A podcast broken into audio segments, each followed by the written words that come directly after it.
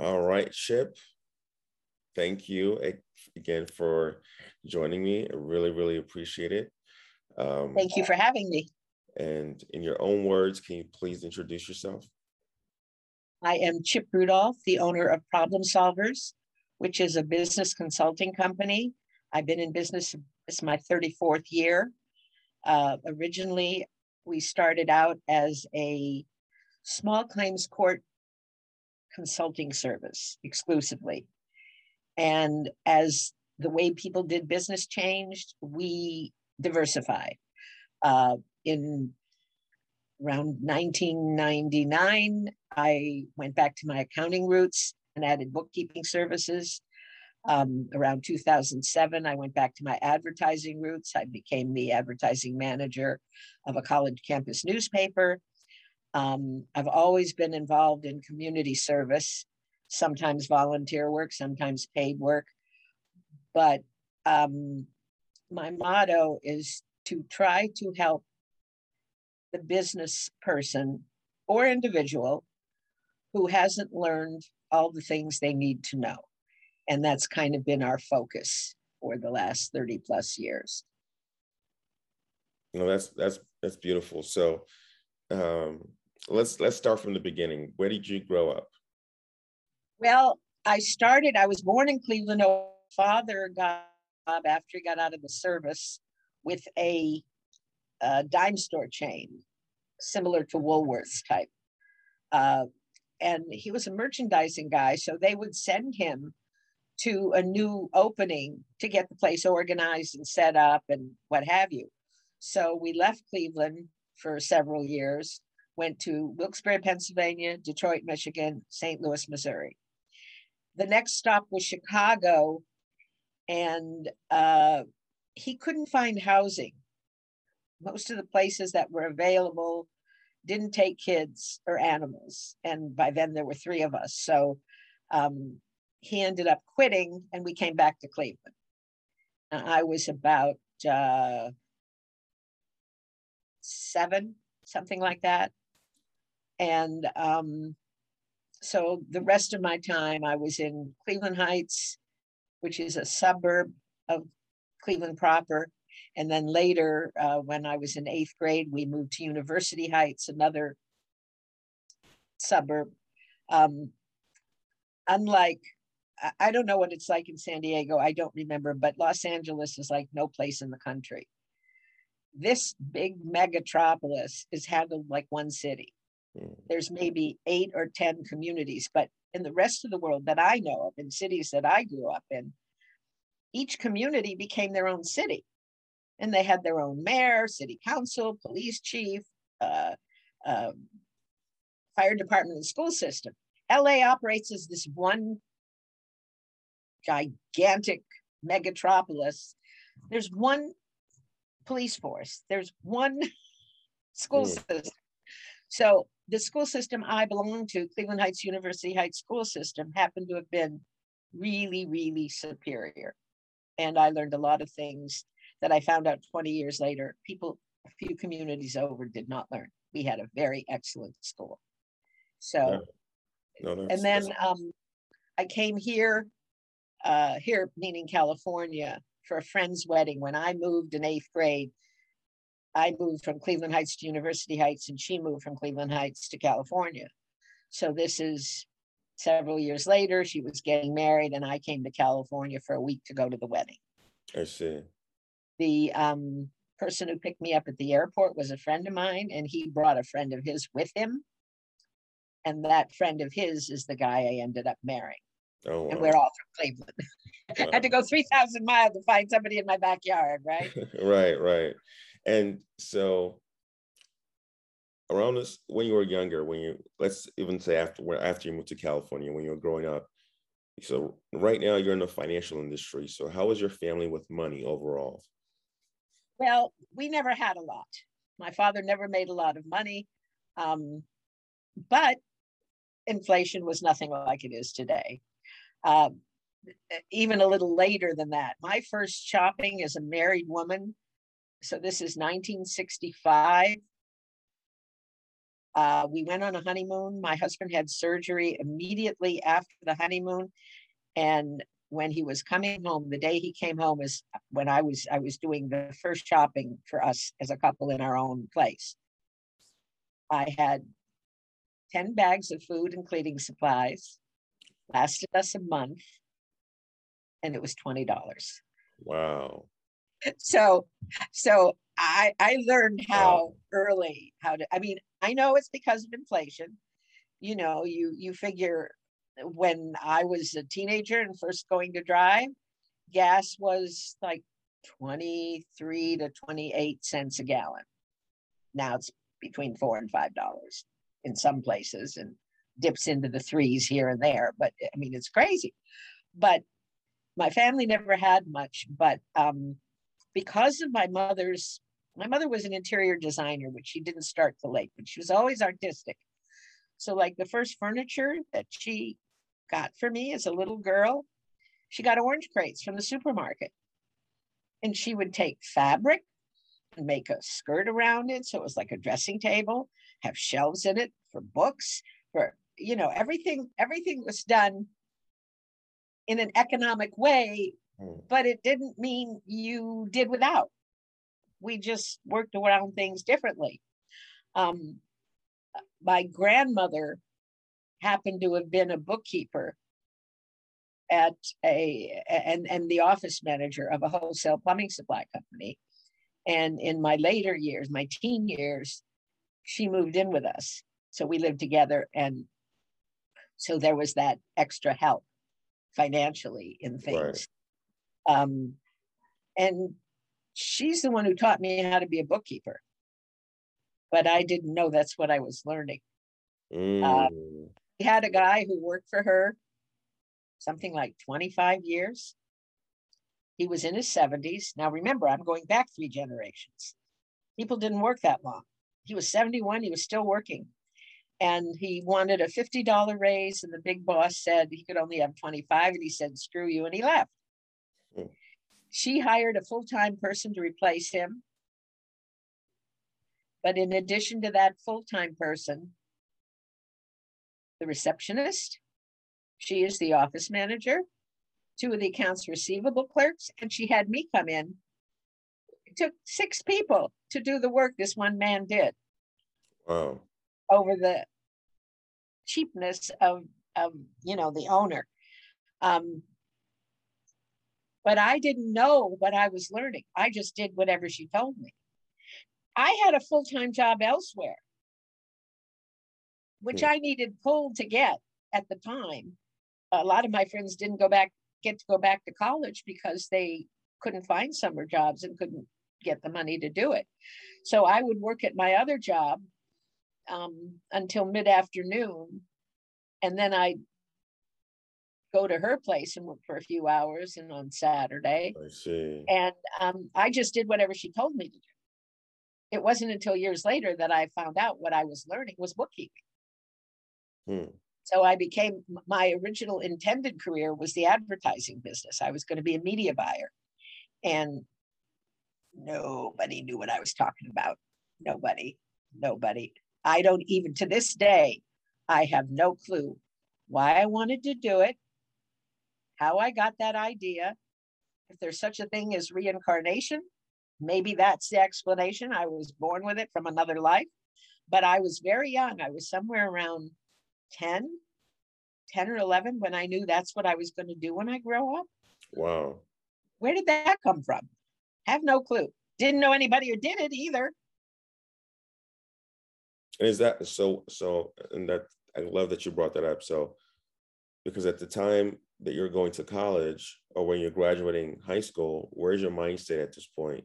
My uh, advertising journalism school that's that's what I looked for. That's what I chose. That was, and even earlier, because in eighth grade, I joined the school paper, took a journalism class, and knew I didn't understand why or how, but I knew that advertising and journalism were somehow connected.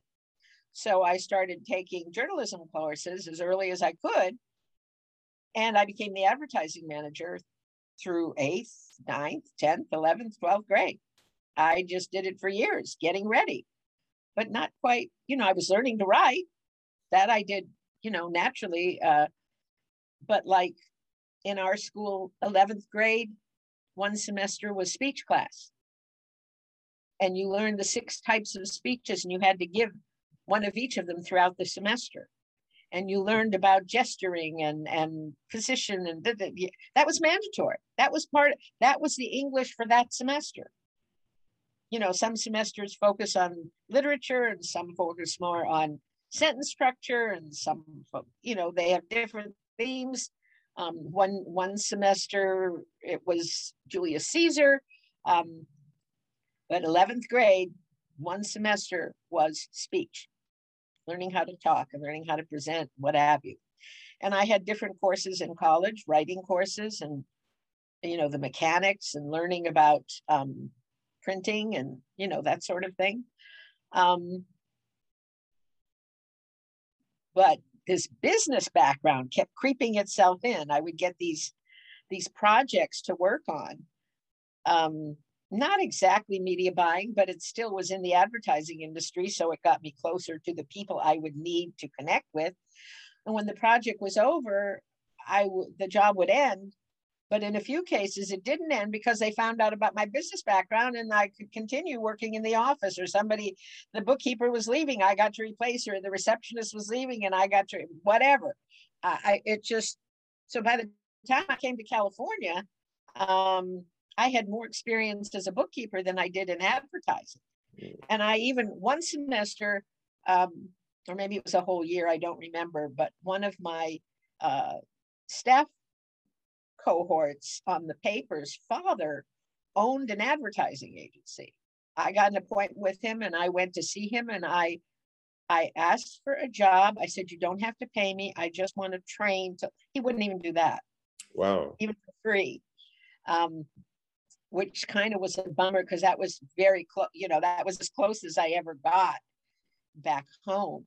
And so my first job in Los Angeles was as a bookkeeper in an advertising agency. Wow. And to me, that was like the pot at a gold at the end of the rainbow. I was so excited just to be able to. And then I got a few months into it, I got a promotion. I started out as the art and production bookkeeper, and I got promoted to the media bookkeeper. Which put me in contact with the media director, who was at that time fairly well known in the city of Los Angeles. And that proved to be very instrumental years later. So, you know, life life has journeys that take you to places you would never imagine. Sure, sure. You have to have your eyes and ears open. Absolutely. Absolutely. And that leads me to my next question because I, I, I wanted to ask you this. Why do you think financial literacy is so important? because I think it's something that a lot of people take for granted. I, I don't know you. People will teach their kids how to speak properly. Don't say gonna, going to. Uh, don't use ain't, don't use gots, don't you, you know, proper English, proper pronunciation, um, how to set a table, manners. Uh, they teach them all kinds of basic, how to do laundry, whatever it is okay, they don't teach it. Maybe because nobody taught them mm. and they're winging it. And if you go to their parents, you know, so so there's there's a disconnect that of all the things um, we have we have different values there's no question about that but like you know the saying and i know i know i know it, it's very common um, it takes a village to raise a child. Yes. And in many communities, everybody's a parent mm. or an aunt or a, a cousin or whatever. And, and it is okay for you when you see something that needs to be stopped or corrected or oh you jump in and you know you can't whatever and it's okay with the parents but there are other communities who do you think you are? You can't tell my child what to do. You know, it, it's totally different value system. Right, right. But I don't care what the value system is. by country, by race, by religion, by national origin, by by habits, by money status. Somehow there are only a handful of people that bother to let their children know things. Now, they might teach them about how to buy things on sale. That they might do. Right. you know, you can get comparison shopping or no, it's too expensive. Wait till it goes on sale, or like they'll sell summer clothes at the end of the summer before things, whatever it is. They they they teach these little tidbits, but they're not teaching the understanding. They're not teaching the record keeping. They're not teaching um you know, it, it's like if parents don't teach and schools don't teach, but adults are supposed to know when, where, and how was that supposed to take place? Mm. Wow. I, I don't, I don't see, you know, it's like I know parents. I got, I got criticized a lot for a lot of the things that I taught my kids. Oh, they're too young; they shouldn't have to worry about that. Okay, when is the right time? An example: um, I had a nephew 18 years old, graduated high school, car's all packed up, he's moving on his own. He's in the doorway. He's already said his goodbyes. Mom, how do you wash clothes? Hmm. in the door. Well, she's not going to tell him while the flies come in with him holding the door open. And I just, another situation was somebody who had their kids' birthday parties and they would give presents to the brother or sister that wasn't having the party. They shouldn't feel bad. Really? Yeah, their own birthday. They have their. I mean, I, I when is it right? So I made sure that ain't going to happen to my kids. Mm. I made sure they learned the things they need to be an adult on their own. That was how I think that's what a parent's responsibilities are to teach your child how to be and live on their own. You aren't going to be there forever. You can't keep them helpless and you can't learn it all at one shot. So, little by little, they're doing laundry, they're cooking, they're cleaning, they're shoveling snow, they're doing the water, and they're learning to keep records and get receipts when they go. And my daughter had a job very young. I think she was like 14 or 15 in um what's the word uh where you interview and market research market research and she got paid good money the only drawback for her was they paid by the project you do all the interviews everybody gathers it up it's all mailed in as a package and then the company that's doing the hiring sends a check to pay for everything all at once. And so after that, she did that for a while and she was really good at it and she liked it, but she didn't like not knowing when the money was going to come. And so she walked away from it. Uh, year or so later, she said, I wouldn't care as long as I had my money for how this is like around this time of year, late September, early October. So she she didn't care, but she wanted to be able to have the money for holiday shopping. Hmm. I said, so make a contract to tell them you need your money by December 15th or you need an advance. She knew that they had ways to advance money. Right. So I said that, that they have to give her X amount of money on advance by December 15th. Does that give you enough time to shop and get what you want? Yeah, if they would. So you put it in writing. You make, you tell them, yeah, you'll come back under those conditions. I can do that. Yeah, you can do that. You make an agreement, you put it in writing, you sign it. She forgot the pen and paper to do it. She took a napkin. She took a napkin and she made them agree that she would get her money by, or at least in advance, by December 15th. Long about December 10th, she did a reminder and she got her money on December 15th. She learned two things. One, she never has to work fast food anymore. you know, McDonald's or Flakey Jake's or, you know, those kinds of jobs. And I never have to work for minimum wage anymore. I wasn't trying to teach her that. I was just trying to teach her to protect herself. I was trying to teach her that just because she's a kid, she shouldn't be taken advantage of. I was trying to teach her that she has worth no matter how much in other areas she might be problematic. Mm. One thing has nothing to do with the other. And that's that's a big problem is people get labeled. And my daughter spent 2 years in detention every single day. Wow. My kids were adopted. Our home was the fifth home they were in. They had a lot of baggage, and it took a long time to. Uh, I won't even say heal because I'm not sure there isn't still, but but but to manage it and to be able to let them give themselves permission and realize they were worth something and could have a life that didn't have to be what they came from. And I got them very young, but you know, when you're three years old and you've lived in five places, that's that's a lot to carry, not to mention the abuse and, and other things that went on, which I don't need to discuss. It's their story to tell, not mine. Sure, sure. But um, I just, and, and, and this is not something because I have adopted kids. First of all, I planned to do that from a very early age. I started, I had my first school when I was eight for the three, four, and five year olds in the neighborhood. They would come over um, their mothers would go to the beauty shop or they'd go to the supermarket. And yeah, my mother was home, but it was my school. I ran it. I got paid for it.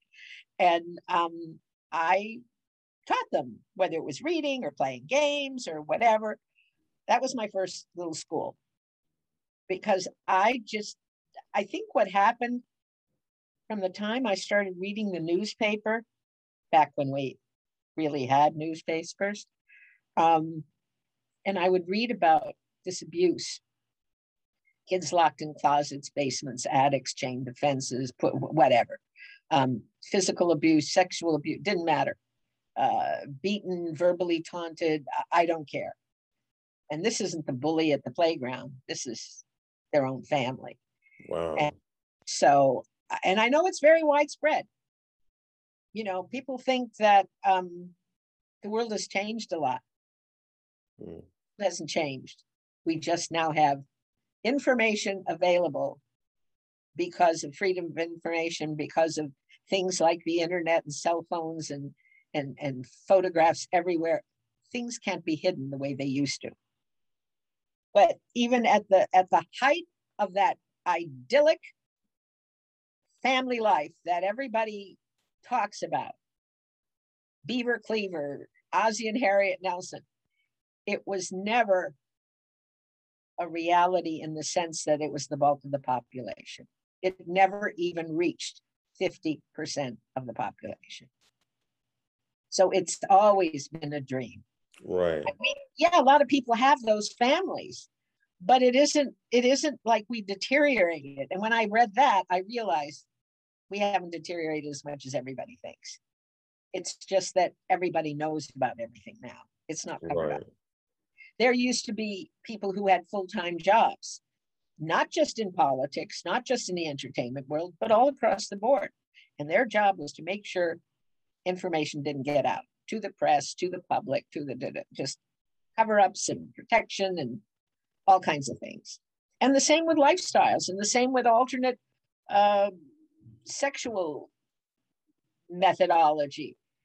There is nothing new. It's been here forever but it was so secretive and so covered up and um, whether it was from the religious angle or from the public knowledge it, it doesn't matter and and so i have always been a champion for kids in the sense that i want them to know they can have whatever life they want regardless of what they came from wow. i'm not here i'm not here to to demolish their parents because i don't know where their parents came from and what they had sure, you know sure. chain reaction but I am here as an instrument in my own quiet little way to help people find their independence, if you will. Um, I started working at uh, Heights House and JCC's when I was about 15. When I came to California, I worked at Head Start. I worked in probation camps. I worked for Jim Brown's Can. I worked in continuation schools. It's always getting to the the abused, the impoverished, the the the um, supposed troublemaker. When I worked in the camps, I was about three years in uh, probation camps. These were uh, teenage boys between 13 and 19. Wow. Some gang members, some were uh, abandoned kids, some were abused. It doesn't matter. The point is, I don't care what's happened to you. You don't have to let that define the future. And you're under 20 years old. So for God's sakes, you don't have to live that way. Right. And we were very proud of the people. This one kid who belonged to a gang, always in trouble, often in solitary, um, just a mess. And I am very proud to say he is out, he is functioning, he owns a couple businesses, he has a family, he got an education. Um, that's beautiful. That's because we, we could. Nobody's telling them that they can. The same way they're keeping financial information, they're I, I worked with this NLP, neuro linguistic programming. Um, and and the, the director did this experiment. We used to do it all the time. You could have 20, 50, 100 people yelling at you in one ear. You're no good. You're never going to make it. You're a loser, blah, blah, blah, blah, blah, blah, blah. One still small voice in the other ear. You can do it. Mm. You can do it. That's all anybody needs is that one voice. You will hear, I'm sure you've heard stand up comics, actors, different people. You know, I was in trouble. I was hanging around with the wrong people. If it hadn't been for Mr. So and so, Miss So and so, the band, the uh, something, some one thing changed their lives. Not everybody gets that some one thing. Maybe mm. it's there, but they don't recognize the opportunity because they've already written themselves off. Right. I mean, like a lot of gang kids, they're the same way. Forgive me the, the, the verbiage. I, I don't have what's always politically correct. but you're fine. I, I know I, I the people who teach upstanding ways of life, honesty, uh, compassion, uh, integrity, whatever. The people on the other side, the criminal element, they're teaching their kids their way of life. Mm. Never give a sucker an even break. You did it. Here's how, oh, don't be so, you know, because that's what they believe and they pass it on to their children and children and children. And so it's really hard to break out of something. And it, it doesn't matter about your race or religion because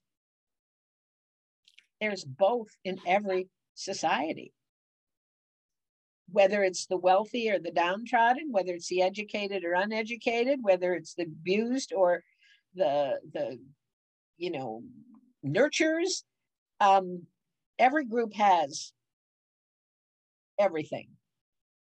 Maybe isn't always known because, again, we have this cover up hidden society that is slowly being a little bit eroded. Um, a lot of the people, I know a lot of us these last few years have felt like we went back 50 years. Mm. To me, it was like reliving the 60s and the 70s. Those people didn't go away. They just were in hiding. Hmm. They were living off the grid. They were living. They were avoiding societal boundary right. boundary lines, and so I look at everything and everybody from a different lens than a lot of people do, because I've seen it. I've lived through it. I've watched it, and and I know that all those rotten, no good people on the playground often come from places. I mean, I don't approve of their behavior, and I'm not saying I'm letting off the letting them off the hook. It, it, it has been shown um, many times that abusers will grow up to be abusers, mm, or you know, I mean, it's a continuing thing until somebody finds another way. And if nobody shows you the way, how are you supposed to find it? So I'm going out of my way. Um, and, and I'm not trying to be holier than thou or, or, or pat myself on the back or anything like that. I'm really not interested in any kind of fame or notoriety or whatever. But I saw wrongs and I tried to help make them right in little places wherever I could. Hmm. I like that. I like that. Um, my parents, my parents were the kind of people that other people could talk to. And I had friends, I had cousins, I had, they would come over and talk to my parents because they couldn't talk to their own. When my husband and I got together, why can't I talk to my?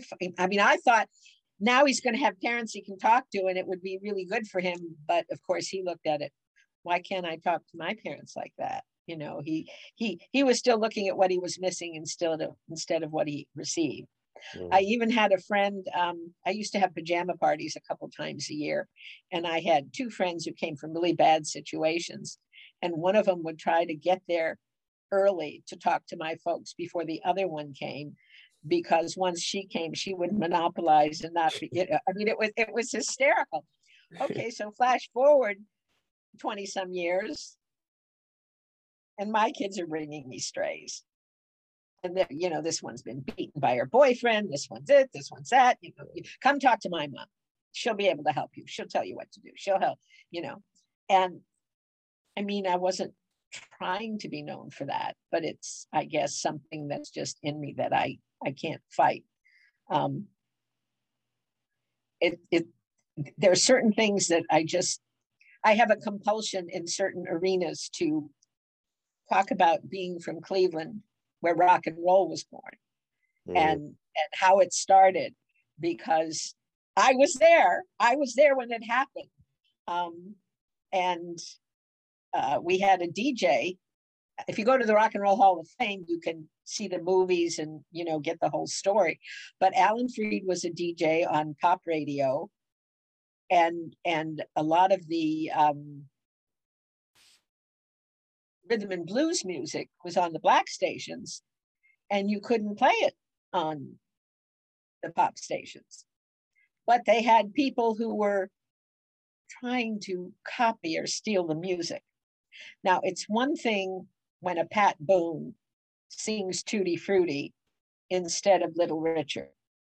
It's not great. It sounds out of place. It, it's awkward, but it, it's not it's not wrong in that sense. But when they start taking a song, a melody, and "Work with Me, Annie" becomes "Dance with Me, Henry," mm. uh-uh. no, no, no, no, no. And he got to a point where it was, it was he was just angry and it was bullcrap. And so he started playing the original music. He said, Tonight, enough of this crap. We're going to rock and roll tonight. And he just played all the original. He got fired, but that was how it began because he had the guts to put a stop to it and you know little by little this artist would refuse to work in segregated you know arenas and whatever little by little by little but the point is i was there when it happened i heard it i got to we owned a beer and wine bar for a few years and i got all the records when they were taken out of the jukebox really wow. i still have them all i still play them all you can take anything, but nobody can take my records. Yeah. and and you know, uh, Big Al Turner and, and, and Joe Turner and uh, you know the Midnighters and, and whatever. And I have all these records, so I know what the music is supposed to sound like and what. And I mean, I got really pissed off when when the Rock and Roll Hall of Fame opened, and one of the news broadcasters um, I don't know why they're putting it in Cleveland. God damn it, do your homework. You're supposed to be a journalist. If you had done your homework, you know, that's where it got birthed. That's where it happened. That's why it's there. It belongs there. You know, what's the matter with you people? And uh, so when when I mean sometimes I'm dancing, I'll be on a dance floor and somebody will go, "Oh, you're really good." And I, well, I'm from Cleveland where rock and roll is. I mean, I, any opportunity I can to straighten the world out, let them know I do it. I it, it's just one of my little fetishes. But but I think it's important because people, you know, besides the fact that Cleveland has been, you know, every bully on the planet makes fun of Cleveland. Stand-up comics, uh, uh, uh, situation stories, movies, they're always bad rapping Cleveland and pisses me off. Yeah. No, that, and if that, rock and roll is so important to the world, that we brought it to you folks, you know. Absolutely. So, absolutely. So um, I wanted to touch on your desire to help others. Is it something that you think you were born with? Or yes, is it something yes. that you grew into as as time went on? No, I think I was always called um, at a very young age. I was going to temple by myself. My family didn't go. I mean, I went to Sunday school, but um, I was going to services. I was being attracted to, uh, as I said, from from from very early age, to helping children, making things safe. I knew I had to be a grown up before I could do something about it. But wherever I could, I would. Uh, I, I felt. How do I say this? I, I had information as a young kid that most people don't learn till they're much older. So before I took any sociology classes or psychology classes, before my mother gave me, you know, information about why this and how that person got, you know, the history of how people became what they were, her her family, my father's family, whatever. I just had this information and I felt I was given this information. I understood things, I understood people, and I just deeply believed that it had to be for a reason. Now, I've interpreted what I think that reason is. I have visions that when I die, God is going to tell me. What I was trying to tell you was, you know, I don't know. I don't know. This is this is my interpretation of if you want to call it gifts, if you want to call it knowledge, if you want to call it an awareness, an awakening, a, a sub I don't know. I don't know. But I know that that I believe that that's what I am supposed to do and always have. And that's why I didn't, I took jobs to kind of get toward my goal. Not, yes, I want to make money. Don't misunderstand. Of course I do. But I'm more interested in doing good, which is also part of my my spiritual upbringing in more modern times. Um, a lot of people will say they just want their kids to be happy. Right. In Judaism, there is uh, a big push for those that talk and analyze as opposed to just blind obedience. You don't you don't seek to be happy. You seek to be good. Do the right thing, help your neighbor, da, da, da, that kind of thing. And I take it to heart. I take it to heart individually. I take it to heart collectively. Um, I don't I don't approve of people jumping on a bandwagon to, you know, the gossip mongers and what have you. And everybody deserves a chance at a good life. And if they've not had a good beginning, somebody needs to tell them that that doesn't matter. And just like they're not talking about the finances, they're not talking about the opportunities. And I think when you when you have families who resign themselves. Um, when I was working in the camps, one of the things we were able to do, we got permission to take a few kids on a field trip. And we took them to the forest for a hike. There were kids in that camp, born and raised, excuse me, in Los Angeles, never seen the ocean.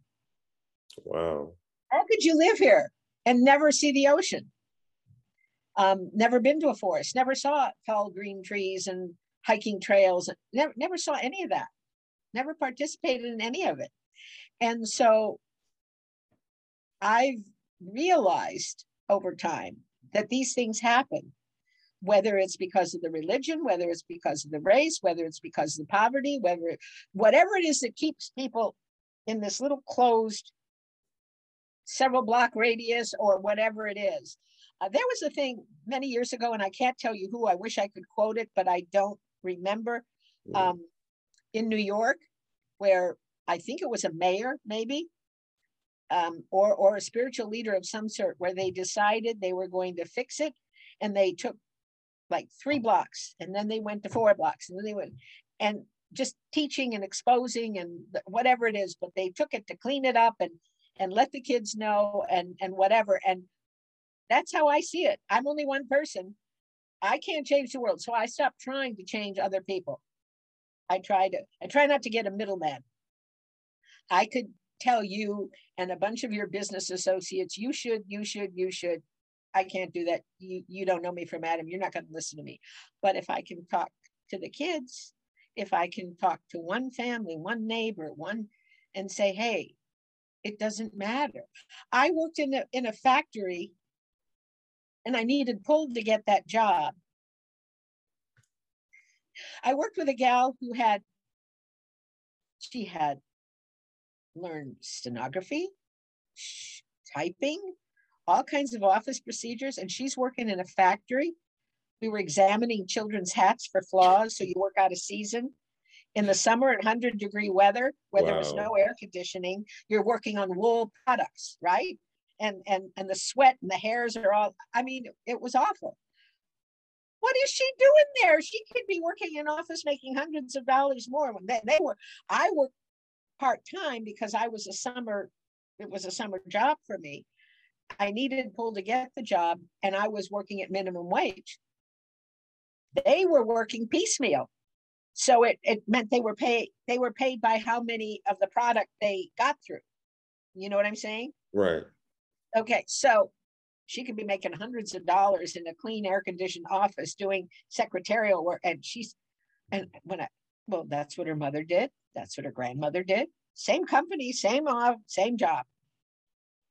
Nobody told her she had this information that could get her money. So no, nobody was there to tell her. Uh, it just, and I see this all the time in all sorts of ways for all different families, different things that the information is, and and there are some people.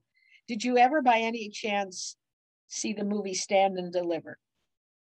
Uh, no. You need to see that movie. In what you do, it would be very helpful as well. Um, it was about a math teacher who taught calculus. He was Hispanic, and uh, it's a true story. Um, and he wanted to have a calculus class for the students and it was a it was a i don't know the word um, it wasn't a high ranking school and so he little by little convinced them to join the class so one kid is in a gang doesn't let anybody know he's taking the class never has his papers with the books because he he can't be seen as as but he he was bright wanted to learn another kid was homeless you can't go to school. So he was lying about where he lived. Another one, um, he was the oldest of several children. So she was like the junior mother because the real mother was working three jobs to feed everybody and put a roof over their head. Um, another one, father owned a restaurant. Um, you know, this is good enough for me. It's good enough for my daughter. It's it's like nobody was allowed to leave their station in life. And that comes from the parents as well you know, nobody helped me. You, got to, I just don't believe in that. I, I, had an uncle who did that. He went to Harvard and he he worked his butt off, and um, the fact that he got in as a Jew, as a whatever, and so some years later, now his son get nobody helped me. Oh, he wouldn't help his son. Okay, I understand. I understand the mentality. I don't agree with it. I don't approve of it, but I can't sit back and keep quiet. Mm. But I also know there's only certain places, you know, I, I've learned to choose my battles and I choose to try to make the world a better place. No, absolutely. And then, and I love everything you just said. And it brings me to the point that there are so many things that people can be doing on a daily basis um, that can increase awareness and increase that flow. Absolutely. Absolutely. So, in, from your opinion, in your opinion, what are just simple things that we can all be doing or parents simple things for their kids? Is you used to have everybody come to the table to have dinner. Right. In this day and age with all the electronics, the food is on the stove, you scoop out a plate and you go back to your room. Maybe you want to allow it a few days a week, but as a steady diet, no, you have dinner one day a week, two days a week, assign the days, build the family around it. I don't care what you do because things are said and learned and found out and exposed sitting down and eating a meal. And I don't care whether it's at a fancy dinner table, if it's in the backyard barbecue, if it's at a picnic table in a park, doesn't matter. But that act of sitting and eating people say if you ask your kid every day that comes home from school what did you learn to oh nothing same nothing happened.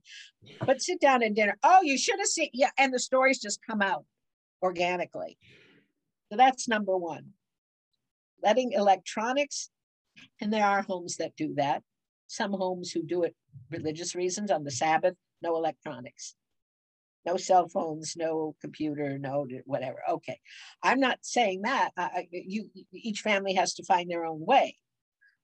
That's a good way to do it, but I don't think you want to be punishing kids because of the spiritual beliefs of the family. I, you know what I'm saying? I, I, I it, they they need to understand that they're they're giving up life. They're giving up life. Um, I've read a lot of articles in recent times about kids who were made something happen and they had to go talk to each other. It was very difficult. We've gotten too far away from our humanity. So the little things, um, I'm sometimes accused of, they don't use the word old fashioned, but you know, like I'm, I'm, I'm from another time. I use a computer, I have a cell phone, I do a lot of electronics, but I don't let it take over my life. Hmm.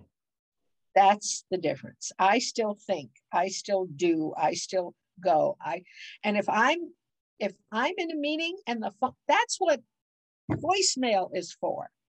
That's what answering machines are for. When you're doing one thing, you do what you're doing. When you're with somebody, I don't care if it's a business meeting, if it's a religious event, if you're out with friends, if you're playing games with with your children or grandchildren or nieces and nephews or next door neighbor, you're busy. You're involved. You're eh, that phone should not be at your beck and call 24 hours a day. Because you're first of all, you're giving access to people who just own you. And 10 people own you. Why didn't you call me back? Why did you? Uh, or the job, even even a job.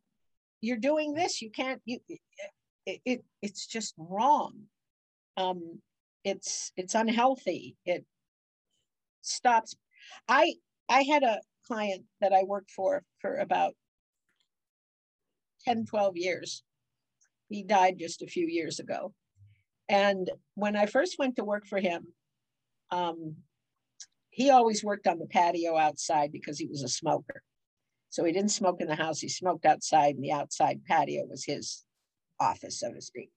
I did my bookkeeping work and my inside in, in, in an office, but I would have meetings with him out on the porch. So if I had to come out and ask him a question, and he's he's at his computer. Go ahead, I'm listening. So the first few times I asked what I needed to ask, he gave me the answer. I went and did what he told me. Why did you do the da da da da da? And then I he wasn't listening. So after about the third time, I said, okay, I just wait. He said, I'm listening, go ahead.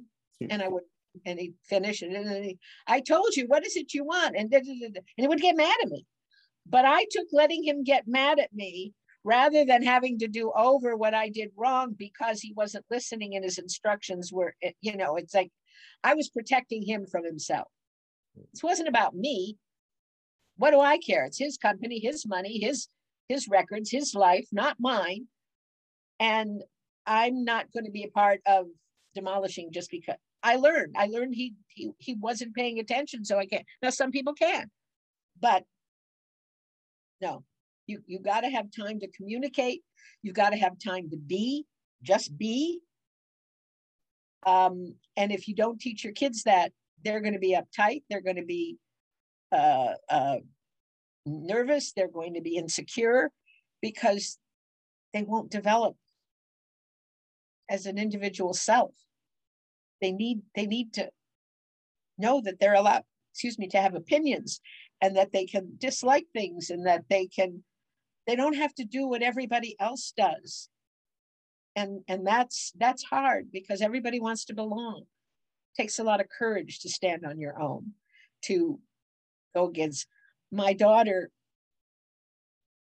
uh, as a little girl finally she was somewhere around eight I think, seven or eight. And she finally got in this group. She could never be in a group because she couldn't handle it. There's too much trouble and too many problems, and there was always conflict. So she finally got in this group of girls, and um, a new kid moved in the neighborhood. And she was told if she's going to be friends with the new girl, they weren't going to be friends with her. Really? Eight years old. She decided she liked her. This girl moved in. It was just she and her mother. Her father, I think, had been killed in a shark attack. And she wanted to be friends with her, so she was. Okay. But after a while, it started to bother her. And she would come home crying, Mommy, why don't they like me? Why won't they play with me? I can't tell you, you're going to have to call and ask. So she called one of two of her friends that she was closest to Oh, Michelle, I like you. I'd be happy to play with you if Jennifer says it's okay. That was at eight. It continued like that with this girl who was the leader, the ringleader, till they graduated high school. Wow. People make these movies like Mean Girls and whatever and think they're funny. I'm sorry. I can't watch them. It's too cruel. It's too cruel. And and um the people who people make fun of people for everything. Everything for being too thin, for being too fat, for having freckles, for talking with a lisp, for wearing glasses, for uh, you don't have a mother, you don't have a father, you don't have a family, you whatever, just anything that red hair. I have a grandson who happens to be a flaming redhead. His whole life, he has been bullied and beaten, and just because he has red hair. Wow. But that isn't new. It goes back into biblical times. They talk about gingers and there was Kick a Redhead Day um, a few years ago. He was in, he's 21 now. Um, I can't remember if he was in elementary school or junior high school, but I would say somewhere between 10 and 14. And it was all over the, it was all over the internet. Kick a Redhead Day. People in, in Los Angeles were getting arrested for beatings and this, that, the other thing. And I called my daughter to find out how he was and if he was, what are you talking about? She didn't know about it. Now that's not like her. My daughter knows everything that's going on. And she was horrified and completely guilt ridden because she didn't know. And he's getting beaten and torched. And, you know, it was just, it just, just because he has red hair. Well, is that any different than because you have black skin or brown skin or yellow? I mean, I, I, I just, it's atrocious no matter what it is or how it works. It just doesn't belong in humanity. No, and you, you people need to be taught I hate the idea that people are taught how to get arrested safely or how to, you know, that kind of thing, instead of you don't have to put up with this. But not putting up with it doesn't mean you get angry and fight. And and that's I, I had a I had a teacher. Nobody could tell me what to do. Not because I was a smartass. I just didn't let people have power over me. I never had any fear. I never had, it was always independent. My father tells stories when I was two, and I just, I, I wasn't disrespectful ever. Teacher told me I couldn't talk to the janitor. Talk to the janitor because he's a janitor, first of all. And secondly, I couldn't talk to him because he was black. I let her talk. When she was done talking, I walked away. He was my friend. I was going to talk to him. I was. She can't tell me what to do. Who is she? But I didn't have to say that to her. I didn't have to say, "You can't tell me what to do. You're not my mother. You're not the judge of me. You're not the master of me." I, I, I didn't have to do any of that. A few weeks later, she talked to a whole group of people. Same speech. And then she turns to me and says, "And I've talked to you about this before." Walk away. Don't give them the power. Don't give them the power to tell me how I am going to live my life or who I'm going to be friends with or what I'm going to do or not do. I, I, just, I wouldn't allow it, but I didn't have to fight about it. I didn't have to, I didn't have to cause more trouble than the trouble that was already there. If you, uh, there's so many parents who will tell a younger child, just ignore her or him. Hmm. He's just trying to get a rise at you. If you ignore him, he'll stop. They want mommy or daddy to do something about it. Not that mommy and daddy will, but they aren't always going to be there. And sure as shit, if you stop making a fuss, they don't have any power over you. So they no longer try to harm you or bully you or whatever. My husband was about nine, ten years older than his baby brother. There was a sister in between. And he used to beat the crap out of him all the time. Hmm. When we first got together, he was about 16 years old. And their last fight, I remember it like it was yesterday. He attacked him, threw him across the room, banged his head on a closet door in the living room of my mother in law's house. And he came up laughing. My husband spent the rest of his life protecting that brother, doing anything he could for him. When he got married, that meant his wife, that meant his kids, that meant anything that happened to him or for him. He spent the rest of his life nurturing him and watching over him, always. Wow. And, and it's that simple. Just ignore it and it stops. And a lot of people only do those things because something's happening to them somewhere else. So they take it out on somebody weaker in their life. And if you just ignore it and let it go away, and I mean, I know those words are easy to say. When you're sitting on the playground and you're trying to fit in and and and, and your you know hormones are all out of whack and you feel useless and worthless and what have you, it's very hard to tell somebody in that state of mind to disregard. It, it, it's just hard to do. But um, for those that can listen and find their way out, um, it can make a whole difference in their lives. And a lot of people who've gone into different things as a result of what bullies did to them when they were kids, they, they, they don't have to suffer all those years. You know what I'm saying? No, absolutely. Absolutely. But again, I don't walk in their shoes. So I can't I can't fully say I understand. I understand how people react and what their feelings are, but I'm not the one who's in that position. Right, right. And and I'd like to even go back to your husband because in the past you told me a, a, a story about a very touching moment you had with him at one point where you were having a conversation and you, you used a word and he um, explained to you why you shouldn't use that word. Um, can you can you share that with with the audience? Um, oh, oh, you can't use the word can't.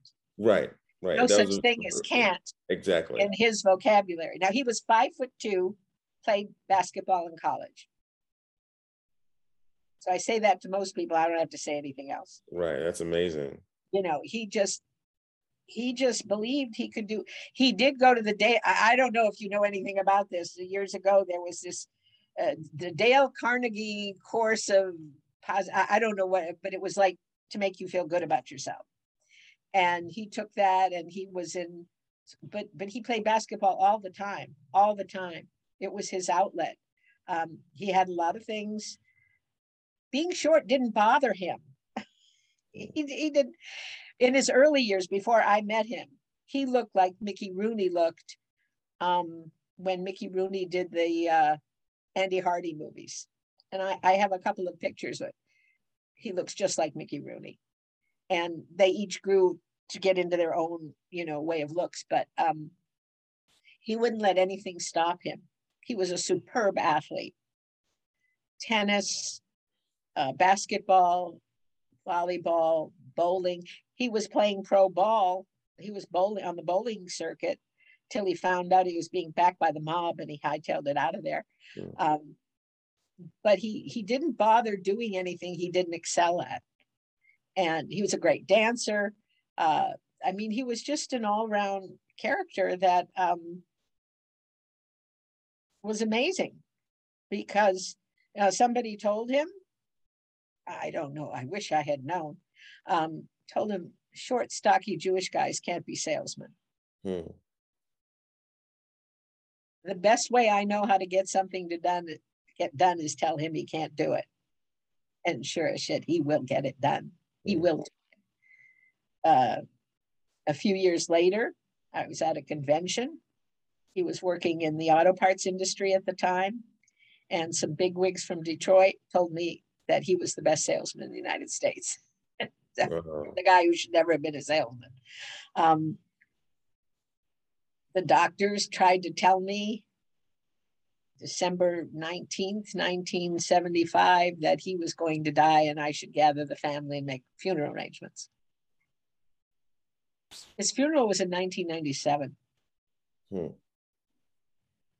We just don't listen. I was told my son, his kindergarten teacher, nice little boy, never going to amount to anything. Just keep him on medicine, he'll be fine. Five years old. Hmm. I mean, are you kidding me? How dare you? So the one who never amounted to anything is the one who spent 21 years in a fire department, 15 years in and out of military service, survived three wars, raised a daughter alone. Now he's running a truck company. Wow. Now, that is nothing. I'll take it any day of the week. I'll take it every day of the week.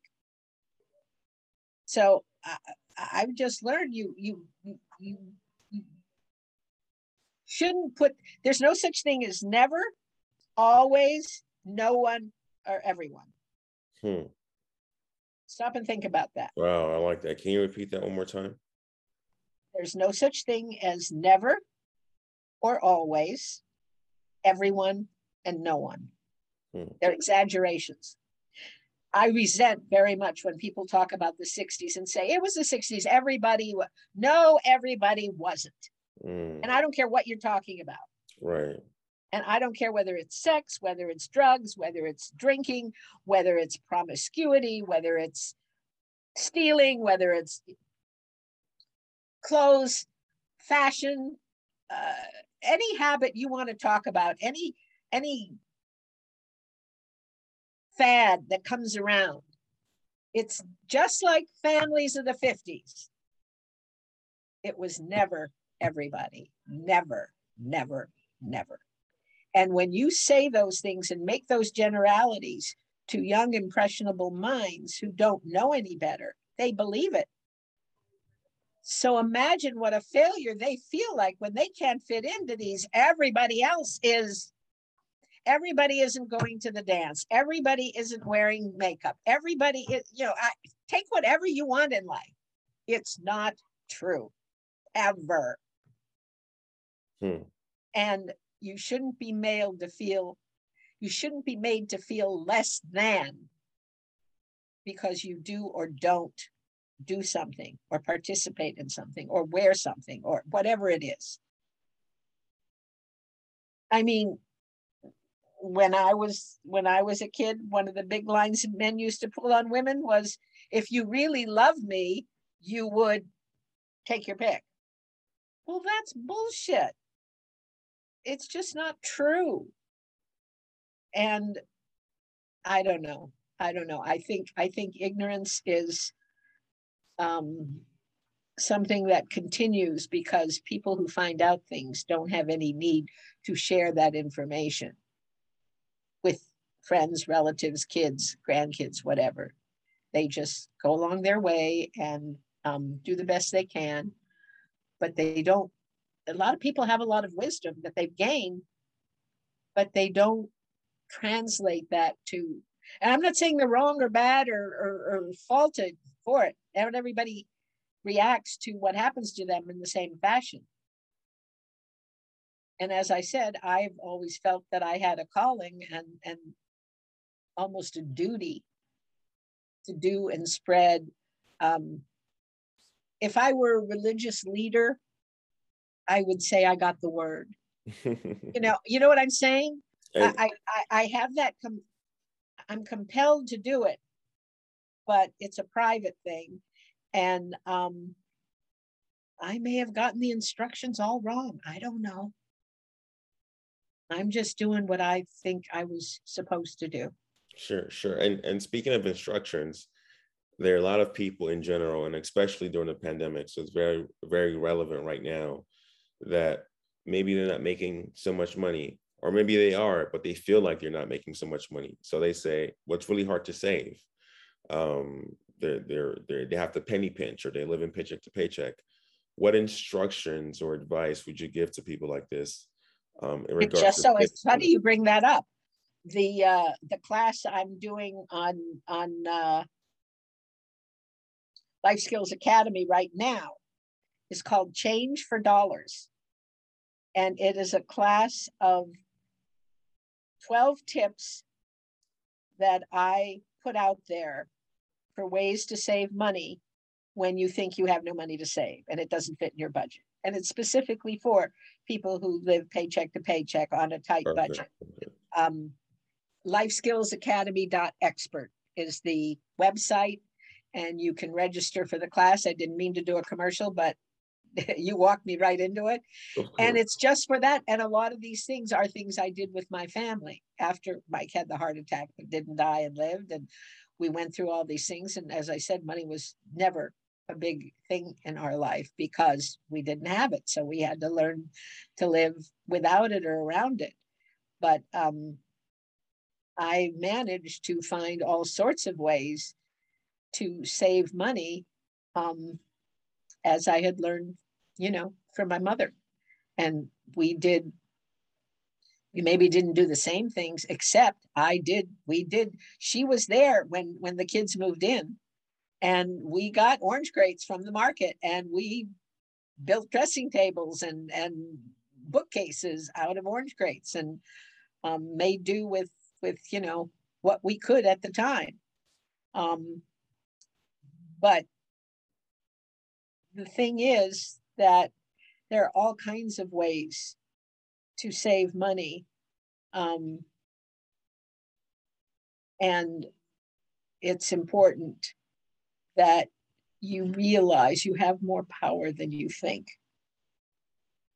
You have control over your life. It isn't out of control unless you let it be that way. In the same way, a neighborhood, uh, a bad neighborhood takes back the streets when they get fed up.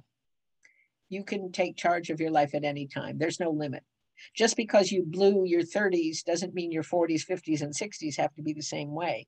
Just because you, you know, it, it's like everything through yesterday is recorded history. It can't be changed, can't be altered. You can't do it, have a do-over. But what goes on from here on, that's a crapshoot. That can be completely different. Um, I spent about my years in the advertising industry back when I was on the agency side. Uh, one of the main clients was Kentucky Fried Chicken. Harlan Sanders didn't have his first chicken shack hmm. till he was 65 years old. And then it became an empire. I worked with him when he was in his 80s. So, you know, it's never too late. Um, I know there there were some people in college between 80 and 105 who were taking computer classes. Hmm. Um, my mother in law had a neighbor who used to climb mountains in Nepal well into her 90s. I mean, uh, the where's the beef gal from Burger King um, X number of years ago She was 85 years old when she started. It doesn't matter.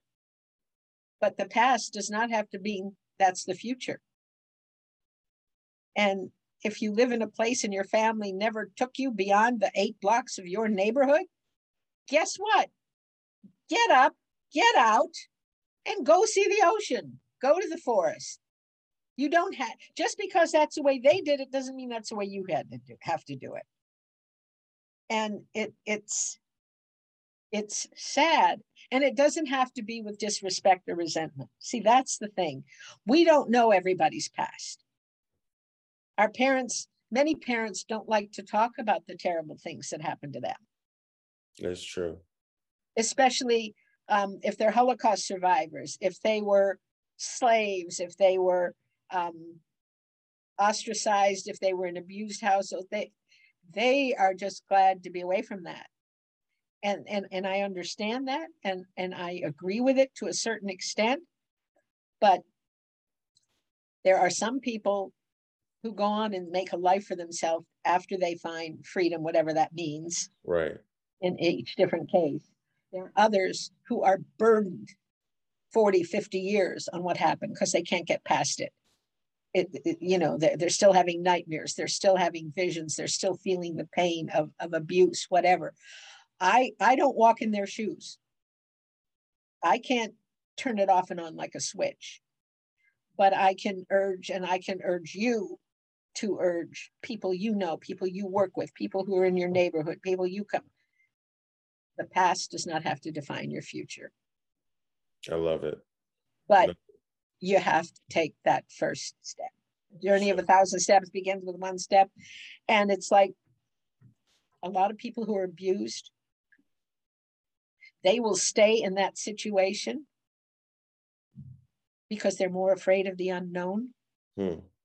Change is harder for most human beings, and they are terrified of it. Terrified.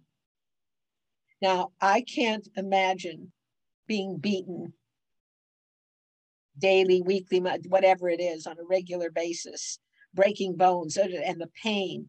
I'm not big on physical pain. Emotional pain, I can handle almost anything, but physical pain, no, no. Um, I have spinal problems, I have feet problems, whatever. So, so pain, pain and I don't get along. However, I don't have the same kind of fear. There's some things I'm afraid of. I don't deny that, and some of them are stupid. There are certain bugs I'm afraid of. There, I'm, I'm terrified of going to the dentist. I know it's irrational. I, have stood over a bug, this one particular one, I don't know what it's called. I, I just, I mean, ants and worms and flies and, you know, okay, but uh, this one, I, and I would stand there over, I would leave the house mm. rather than try to, all I have to do is step on it. I'm a thousand times bigger, right? Heavy foot. I got myself to a point where I could throw a book on it but that book might sit there for three days, four days. I had an office manager who would come save me. She would take it, or if, if I saw it in the house, go to the bathroom or whatever, she would kill it. She was terrified of other things, um, but we each have our own. And um, but there's help out there for almost everything in today's world, whether it's bullying, whether it's tra- sex trafficking, whether it's um, you know, emotional instability, suicide prevention watches, uh, disability, you know, you know, you name it. There's a group, there's somebody, there's, and and there's a lot of publicity, maybe not enough, but still, you have to be willing to take that first step.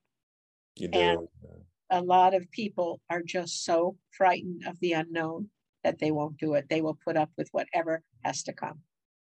And um, the people who are lording over them are sometimes victims themselves. That's how they got that way. Or sometimes all you have to do is stand up to somebody and they back off. Um, my my grandmother worked for a tyrant, and everybody in that place was afraid of him. I wasn't afraid of anybody. I'm this young punk kid, but you know what? He's not going to talk to me. the way he's talking to other people, I'm not going to put up with it. But again, I didn't have to be disrespectful. I didn't have to fight with him. I didn't have to call him names. I just spoke my piece. Guess what? He treated me with respect all the time because I didn't succumb to him. I didn't let him frighten me. And I didn't let him control how I behave. And that just like the teacher from sixth grade. But I didn't have to fight with her. I wouldn't give her an ounce of my energy to have power over me. Right. And and and, and, and speaking of being strong and um, I really want you to touch on this before we wrap things up. Can you please talk about why what you do is is important because it's so so important in society today. So can you, can you please just touch on that? Why why what you do? here's important? the thing: you can know an industry inside and out, but if you don't know how things run yourself, I'm not saying you have to be a bookkeeper. I'm not saying you have to do everything. But if you understand how things work, you know what you need to do. You can see when people are making mistakes. You can see when things drop off. You can protect yourself from uh, penalties, from embezzlement, from inferiority, from uh, making sure you're licensed, whatever. And the thing is, if you're not doing things in an organized fashion, where where you're meeting deadlines so you're paying penalties you're paying interest charges. You're also insecure because you're afraid uh, it's all this putting by knowledge is power. And it doesn't matter what kind of knowledge it is. Whether it's how to do things in the house how to do things in the business you don't have to do it all but you need to know what needs to be done so that you make sure you hire the right people. But if you understand how it works, not that you do it, but if they're making a mistake, you can read the information and know that it tells you there's a problem. And you're leaving yourself open for being taken advantage of physically, financially, tax. You, you can't stand up for your rights if you don't know what your rights are. You can't have proper insurance to cover things if you don't know what you own. You, you can't get a rider on, on, on a policy for excessive equipment or jewelry if you don't know that's what things are worth. That ignorance will cause you problems in finances, in protection, in legalities, in all different ways all different ways. It's important to know what things are. It's like when you talk to a doctor and he's talking about a bunch of things that you don't know because you don't even know the names of your own body parts. I mean, it sounds stupid, but it's true. You you have to know. I I got a kick. I actually went to a mechanic about a year or so ago. And he's starting to talk like the people. You know, it goes like uh, he now is making sounds the way the people describe things. Well, is it a sound or is it a uh, uh, it, it's like because nobody knows what anything's called. Right. Nobody knows the, the tubes, the wires, the it it it's all ignorance. And ignorance, I'm saying this very loudly ignorance does not mean stupid. Mm. And and those and, are different. No, stupid I, means you can't learn. Ignorance means you haven't learned yet. Mm. And when you are ignorant of something, nobody, that is not a criticism. You haven't learned about it. Nobody's taught you. Nobody's told you. You haven't experienced it. It's just not knowing. That's all it means. It's not knowing. And by not knowing something in whatever arena you're in, you are leaving yourself open to being taken advantage of from not obeying laws because you don't know them, but not getting proper licensing because you don't understand what's required, by not insuring enough or properly because you don't know what things are worth or what your responsibilities are. And you can know your industry inside and out and still be completely ignorant about how business works. And that ignorance can cost you heavily over your lifetime. Because you're the problem. You're, you're absolutely right. You know, it, it and it, it, you don't have to own a business. I'm talking everyday people. You might work at a factory or a production company or whatever. You go, you punch in, you come home, but there's still a business side to your life. Everybody has rent and utilities and and phones and and gas and and, and food and insurance and medical stuff. And if you don't understand how how this works and what's tax and what's not tax and what is deductible and what isn't deductible. And if you don't understand the mechanics, you need to understand the mechanics of your car, you need to understand the mechanics of your body, you need to understand the mechanics of your life.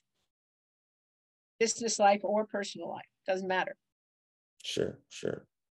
No, absolutely. And speaking of understanding understanding the mechanics, can you for people that are listening and and are going to hear you speak and say Chip is right, and I want to start taking steps today. What is what are two things they can start doing today? Two free tips they can start doing today to be more responsible with money. And then uh, my last question for you is going to be, how can people find you? Um, but I love I love your your your the words you use, mechanics. So can you please talk about well, two? It, it's it's a process. So if you um you learn an industry and you know how it works and you know what it, but what does your life work? What are the parts of your life? You should have a master list of everything you own furniture, equipment, jewelry, uh, vehicles, land. Everything should be documented somewhere, somehow, in a book, in a ledger, in your computer. I don't care but you need evaluations. You need to know what you have. You could have a lot of things that are worth money and you don't even know it. You've seen that Antiques Roadshow. People have things in their attic. They have no clue. Know what your life is. Know what you've got. Don't have this chaos all around. Have things organized. Organization is not for people who are OCD, obsessive compulsive. Organization whether it's your paperwork, your, your, the way your house is set up, your kitchen cupboards, your linen closets, your closets, it's to save you time, and time is the most precious thing that you've got. Save you money. There's nothing worse than going to the store because you couldn't find something. You thought you had it, but since you didn't know where it was, and you're shuffling through your, because when you come home from the grocery store, you should set up your your pantry in some, you know, the meats together, the fish together, the vegetables together, the beans together, the soups, some fashion, the paperwork in your desk, pencils, staples, paper clips, pens, whatever, whatever you have, whatever you do, whatever you use, your clothes. Now, some people will put their clothes sleeveless, short sleeve, three quarter long, pants, skirts, jackets, dresses, whatever. Or you could have it by color. All the orange things, all the blue things, all the gray things, all the brown. Do it however you want, but do it in some fashion where you're not wasting your time looking for things. Food, laundry, clothes, office, I don't care what it is. Organization saves you money, saves you time, and saves you stress. That's the big thing. If you get your life organized and you document everything that's part of your life, your medical stuff, your clothes, your jewelry, your and not just for you. If you're married, you and your spouse. If you have children, each one of the children. Their records, medical records, school record, what whatever. Put it in an organized fashion. There's nothing worse than someone who's passed away and the kids have to come clean up and oh my God, you can keep it. I'm not telling you what not to keep and what to throw away, but keep it in an organized fashion so that it has some some path to get to it. If you just shove things in drawers, or closets or crawl space. You're, you're, you're just, it's also not safe. So that's, I would say that the, the two things are to document everything that's part of your life and organize different factors so that you don't waste your time looking for things or trying to find things or having to answer for things. The medical stuff will will could save your life if you have a record of what's taken place and get as much as you can from your parents, grandparents, whoever's still around, because once they're gone, you can't get it. And it could affect your own life, your own future. No, absolutely. And then, and can you, lastly, can you touch on how people can find you? Okay, so number one, my name is Chip Rudolph. My company name is Problem Solvers, one word. I am in Northridge, California, 19360 Rinaldi Street, number 410. My phone number is 818-985-4204. And you may email me at chip.problemsolvers at gmail.com. I will be having a website up soon. It isn't quite off the ground yet. Um, I have started classes at Life Skills Academy dot expert. The change for dollars class is the first class up, which are the 12 tips and some bonuses on how to save money when you're living close to the vest. Again, that's change for the number four dollars. Um, Life Skills Academy dot expert is the website and I'm on LinkedIn, I'm on Facebook. Um, I will be in more places. I'm going to be having YouTube videos coming out soon, but I'm making a concerted effort to spread the word of what I've learned over these last many years to try to help people learn what they need to know because nobody else seems to be doing it. Um, I know I can't change the world, but maybe I can change a few lives and maybe those who bother to learn can share and let other people learn. I will also be available for private classes, and that to me does not necessarily mean one on one. If you have a company and you want something for your employees or the employees' families, if you have an organization you want to offer to the members, if you have a school, a community center, and you'd like classes done with that, um, topic. Like I, I said, sports camps. If you have a bunch of people you want to get together and spread the word in your community, so I will teach a class of the, the people that you put together from this, this group to target. Uh, I'm just trying to, to be the Johnny Appleseed of business foundation information. The main class, which will be coming out soon, is The World of Business and the Paperwork of Life. And it's just teaching you some of the basics so that you can understand and know how to communicate what things are called, the vocabulary. You need to know the vocabulary of money. And I'm not talking about investments and stocks and bonds. I'm just talking about what things are called. So you're not saying thingamajig and what you call it.